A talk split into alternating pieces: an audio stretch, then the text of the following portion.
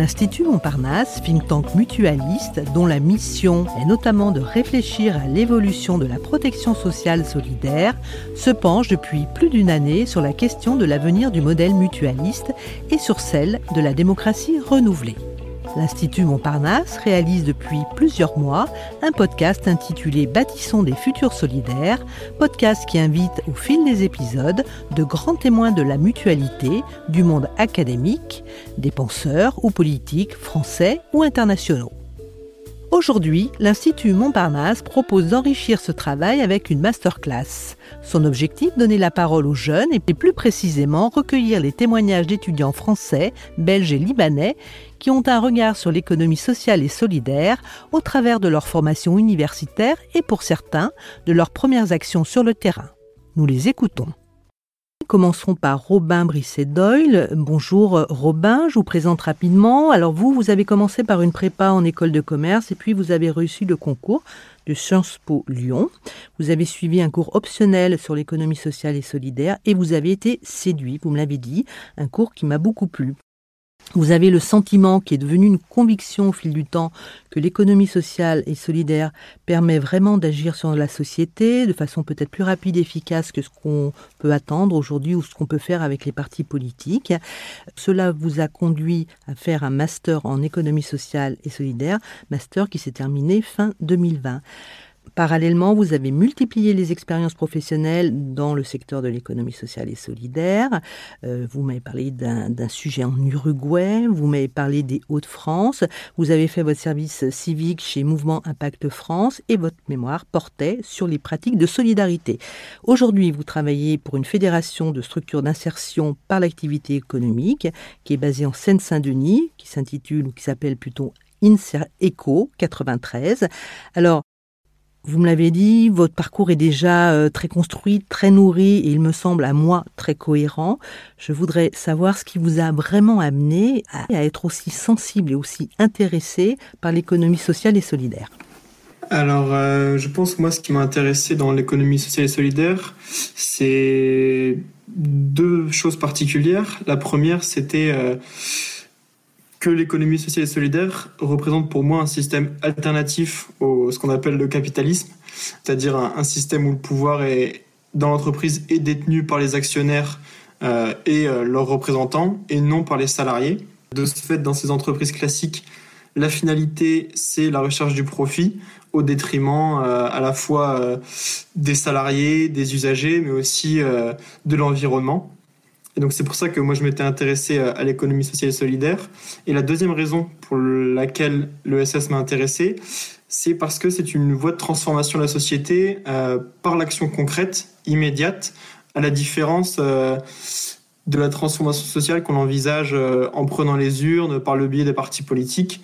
je trouvais que c'était là une utopie, mais une utopie concrète qu'on pouvait réaliser dès maintenant.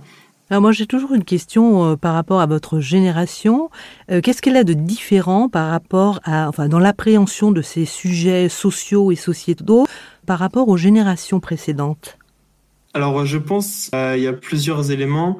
Le premier c'est peut-être que à la différence de la génération de nos parents, on cherche davantage peut-être à changer les choses euh, par le biais de l'économie sociale et solidaire, alors que nos parents pouvaient euh, rechercher euh, un changement de la société en passant par la fonction publique. Nous, on se dirige davantage vers le secteur privé, mais un secteur privé qui n'est pas un secteur privé lucratif, où la finalité est autre que la recherche du profit.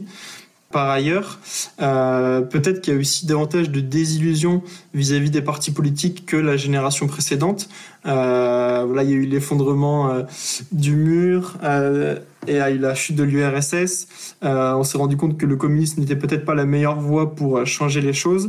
Et donc, il y a eu un regain d'intérêt pour l'économie sociale et solidaire qui était bien antérieur au communisme. Parlez-nous de votre pratique quotidienne. Qu'est-ce que vous faites aujourd'hui? Alors au sein de la fédération Insert Eco 93, j'ai deux missions. La première qui est d'accompagner les porteurs de projets qui veulent créer des structures d'insertion pour l'activité économique. Donc je les accompagne euh, vraiment concrètement à mettre en place euh, leur étude de faisabilité, euh, leur plan de financement, leur plan de trésorerie, euh, les statuts et remplir aussi le dossier de demande de conventionnement pour avoir l'agrément structure d'insertion pour l'activité économique. Et ma deuxième mission, c'est d'accompagner les structures d'insertion déjà existantes sur leurs problématiques juridiques et économiques. Euh, là, on a vu avec la crise du Covid qu'il y a eu beaucoup de problématiques, par exemple pour les restaurants. Il y a des restaurants d'insertion qui emploient des personnes qui sont éloignées de l'emploi. Ces restaurants d'insertion, comme tous les restaurants, ont pu avoir des problématiques de trésorerie. Donc, une de mes missions, ça va être euh, de faire un diagnostic de leur compte et en fonction de leurs problématiques, de chercher les outils financiers les plus adaptés à leurs problématiques. Alors Robin, vous avez déjà euh, plusieurs expériences dans, dans l'univers de l'ESS. La question du, de votre ressenti sur la dimension démocratique de ces organisations, pour vous, est-ce qu'il y a des choses à améliorer, des choses à transformer? Faites-nous votre petit bilan. Alors, du côté positif, je pense qu'il faut souligner que les organisations de l'ESS ce sont celles qui permettent à la démocratie de rentrer dans l'entreprise, là où euh, dans les sociétés euh, classiques, la démocratie restait aux portes de l'entreprise et c'était euh, les actionnaires qui décident de manière autoritaire avec leurs représentants, les dirigeants. Ça, c'est le côté positif. Néanmoins, dans les organisations de l'ESS, on peut distinguer deux types on a celle qui intègre euh, les usagers ou les salariés à la gouvernance. Ça va être par exemple euh, les coopératives de production, donc les scopes où les salariés participent à la gouvernance des organisations. On a également les mutuelles où les usagers sont sociétaires des organisations et donc participent à la prise de décision. Il y a donc ce qu'on appelle une double qualité, euh, usagers adhérents, travailleurs coopérateurs, clients sociétaires, etc.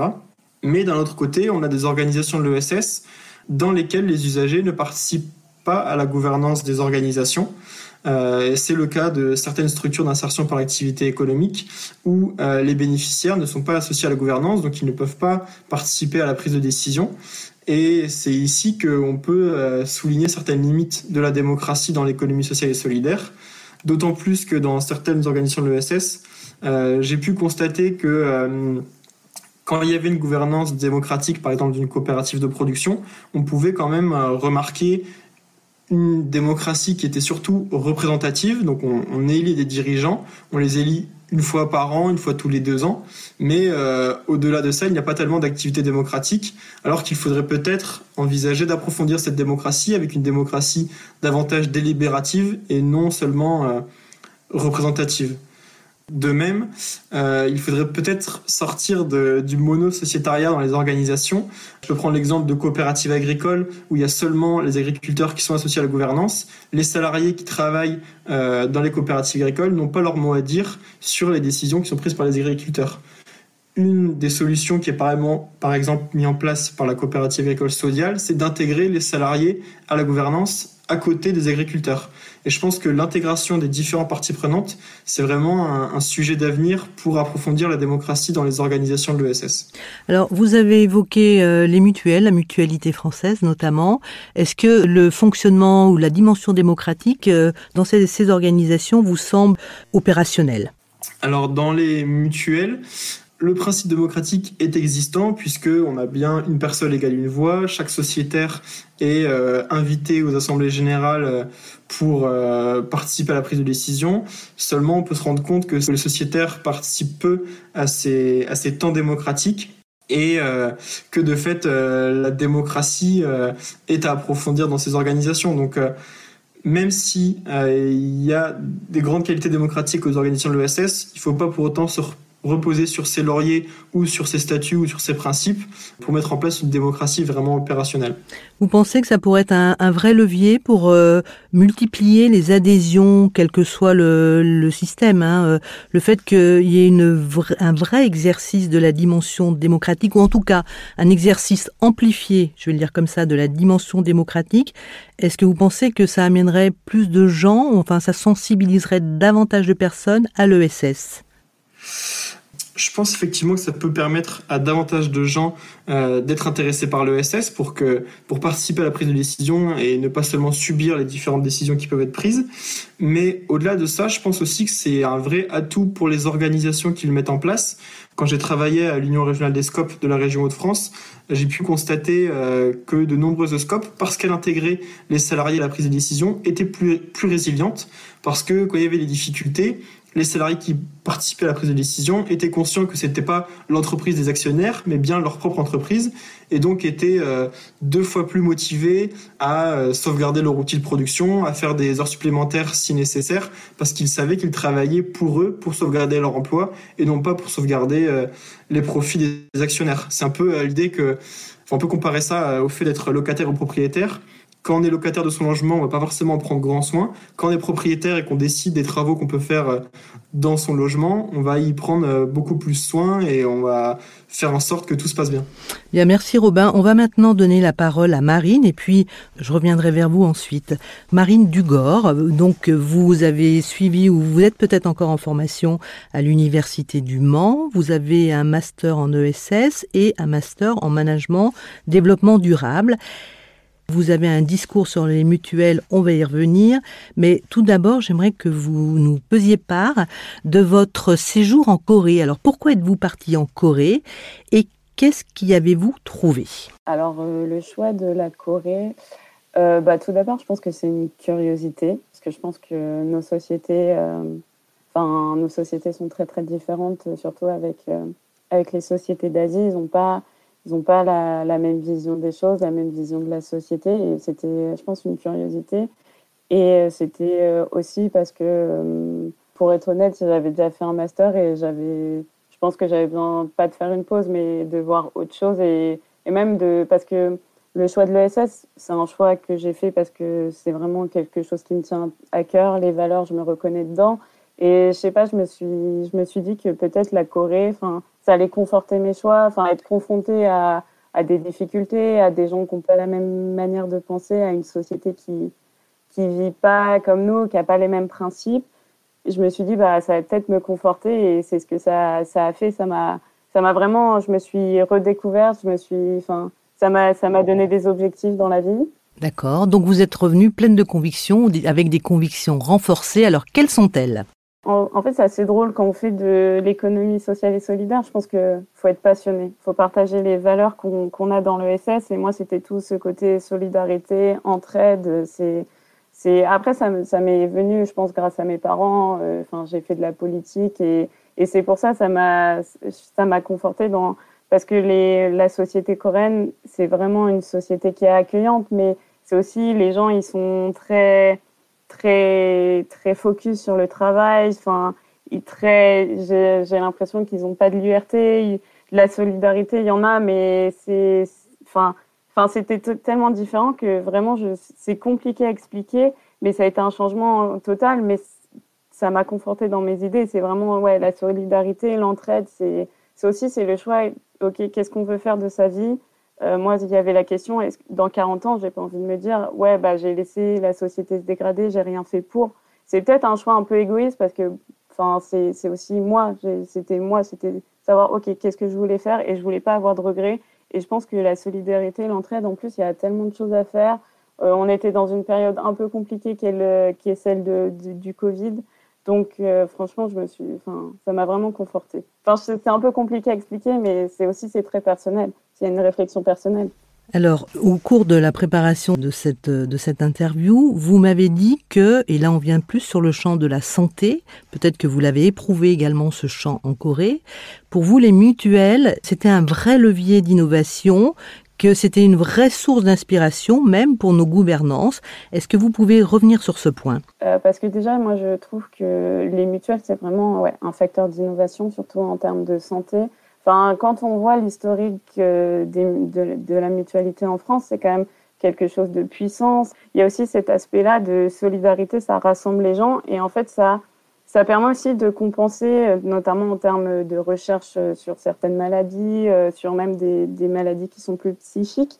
En fait, ça, ça permet de compenser et c'est vraiment facteur d'innovation et c'est aussi parce que justement dans les mutuelles, on a ce principe de solidarité, d'entraide, même si au départ il y a un petit aspect discriminatif sur parce qu'on choisit les gens du, corps de métier. Enfin, même si maintenant plus ça va, plus, plus, enfin, il y en a plus du tout.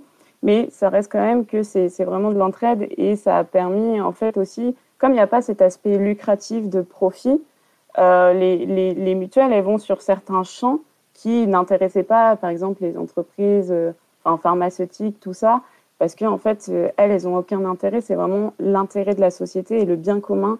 Et du coup, c'est pour ça que je trouve ça hyper fort parce que la santé aujourd'hui, c'est hyper important pour les personnes. Enfin, et du coup, enfin, c'est pour ça que je trouve que les mutualités, c'est vraiment un, un facteur d'innovation. Et même euh, que ce soit dans le, dans le mode de fonctionnement avec justement cette, euh, cette démocratie où chaque adhérent peut, peut aller aux assemblées générales, même si maintenant c'est devenu un peu plus compliqué parce que les mutualités, à cause de, bah, notamment à cause de, des réglementations européennes, enfin, elles sont devenues tellement grosses que c'est compliqué maintenant de, d'impliquer les adhérents dans la vie de la mutuelle, mais en fait, elles essaient quand même de le faire. Et c'est ça aussi que je trouve euh, vraiment euh, hyper intéressant parce que les mutuelles sont, ouais, sont devenues sont devenues très très grosses en termes de fonctionnement, en termes de nombre d'adhérents, mais elles arrivent quand même à essayer d'impliquer les adhérents en leur, euh, en leur communiquant sur l'AG, sur, sur tout ça. Et du coup, c'est aussi là que je trouve ça vraiment intéressant parce que ça prouve que des, enfin, des, des grosses mutuelles, enfin, on peut comparer ça à des grosses entreprises,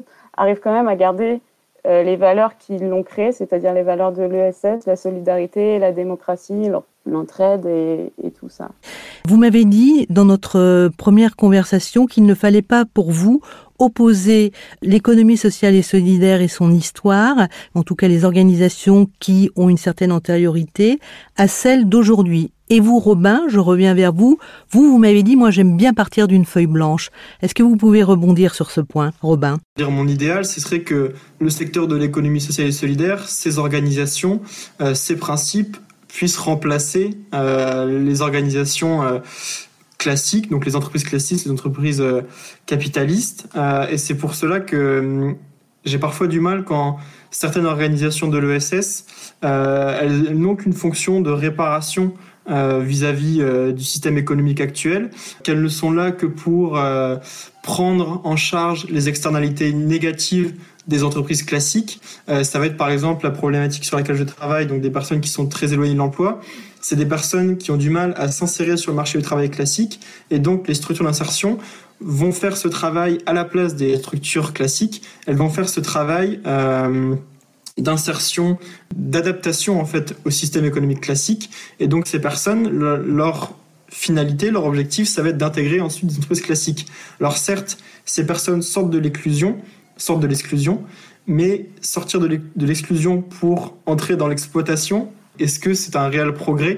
C'est pour ça que moi, ce que j'aimerais, c'est que les entreprises de l'ESS qui font de la réparation, elles puissent être davantage associées avec les entreprises de l'ESS qui font de la transformation de la société pour ne pas juste renforcer le système tel qu'il est actuellement en lui permettant de prendre en charge ses externalités, mais aussi euh, en transformant la société, en changeant de modèle productif. Oui, alors moi je suis pas, suis pas d'accord parce que je pense que enfin, l'ESS, et notamment quand on parle des associations ou de tout ce qui est, ce qui est du domaine de l'insertion, oui, clairement, la plupart du temps, c'est de la réparation, c'est on met un pansement sur les gens. Mais je pense que c'est indispensable et je pense que c'est la première étape pour que, déjà, je pense que pour les bénéficiaires, déjà, c'est une intégration à l'ESS. Je pense que, par exemple, grâce aux associations, il y a beaucoup de gens qui découvrent notamment les valeurs de l'ESS, ce que ça représente. Et du coup, pour moi, c'est aussi c'est une forme d'intégration. Alors oui, c'est pas la meilleure intégration possible, mais je pense que quand même, et c'est, enfin, moi, je suis pas d'accord que c'est du coup, c'est pour remettre les gens sur, un, sur le même système qui n'est qui est pas vertueux de l'exploitation. Parce que là, en fait, on voit, et moi là, je suis en train de faire mon, mon stage euh, de fin de master dans tout ce qui est euh, responsabilité sociétale des entreprises. Et en fait, on voit que plus ça va, plus les valeurs de l'ESS, elles sont intégrées euh, dans les entreprises, notamment quand on voit les, les piliers de, de, de la de, la responsabilité sociétale, le principe même, c'est la gouvernance. Et ce qui a inspiré, c'est quand même la, démocratie au sein de, l'ESS, parce que c'est un des fondements, et en fait, on s'est vu que ça fonctionnait très bien. Donc, je pense que quand même, la, société, elle est en évolution, notamment grâce à l'ESS. Et je pense que ne Enfin, c'est vraiment un moyen d'intégrer les gens et je pense que faire, faire un peu cette distinction entre les différentes sortes de SS, moi, je suis pas pour parce que en fait, je trouve que du coup, ça fait des séparations. Pour moi, c'est un peu contraire à l'ESS parce que c'est vraiment genre, euh, enfin, tout le monde, il n'y a pas de discrimination, c'est de la solidarité. Et je pense qu'il faut y passer parce que derrière, par exemple, les coopératives, les mutuelles, il y a, y a, de l'histoire. On n'est pas arrivé à ça par hasard. Et du coup, je pense qu'il faut garder ça. Mais je suis d'accord que, en fait, les, la société, elle évolue. Du coup, notre modèle de l'économie sociale et solidaire, elle doit aussi évoluer. Mais ça se voit en fait maintenant dans les entreprises. On y intègre. Il y a la loi PAC, il y a, il y a tout, ce que, il y a tout ce que les entreprises à mission, il y a, il y a avoir des, enfin des raisons euh, qui intègrent les, les problèmes sociétaux. Enfin. D'accord, on a bien compris. On va laisser juste Robin réagir parce que je suis sûre qu'il a très envie de réagir. Et puis euh, on, on, se quittera sur ses propos. Robin, qu'est-ce que vous avez à répondre à Marine? En guise de conclusion, en, en deux temps. La première, c'est que alors je, je, ne nie pas du tout, je souligne même l'impact indispensable qu'ont les structures d'insertion euh, et les autres organisations de l'ESS qui font de la réparation pour les structures d'insertion. Non seulement elles aident les personnes à trouver un emploi qui est un facteur clé d'intégration dans la société, mais elles les aident aussi à trouver un logement, résoudre des problèmes de santé, accéder aux droits. Donc leur impact est indiscutable. Seulement, pour moi, il faut que ces organisations de la réparation, elles soient avec les organisations de l'ESS de la transformation, dans une optique de transformation de la société. Et pour moi, il y a une opposition qui existe avec les entreprises classiques. Et moi, je, dénonce plutôt la RSE compare la RSE, c'est un peu comme si on mettait une goutte d'eau dans un tonneau euh, d'acide. Euh, si vous renversez l'acide ou si vous le buvez, l'impact sera désastreux et sur votre santé et sur la nature. Pour l'ESS, c'est que pour moi, les, les deux types d'organisation de l'ESS, celle de la transformation et celle de la réparation, sont indispensables. Sans la transformation, les organisations de la réparation ne pourront pas changer euh, le système et pour autant, sans la réparation, les organisations de l'ESS de la transformation vont oublier ou laisser de côté euh, tout un pan euh, de la population qui est plus vulnérable et qui ne peut pas accéder à ces organisations. C'est votre point de vue. Merci Robin de votre participation à ce podcast. Merci Marine. Nous espérons que ce podcast vous a donné une bonne vision sur les attentes de ceux, et notamment les étudiants, qui œuvrent ou souhaitent œuvrer dans le champ de l'économie sociale et solidaire. Podcast à écouter et réécouter sur le site de l'Institut Montparnasse, celui de Podcasters Media, ainsi que sur toutes les plateformes de podcast.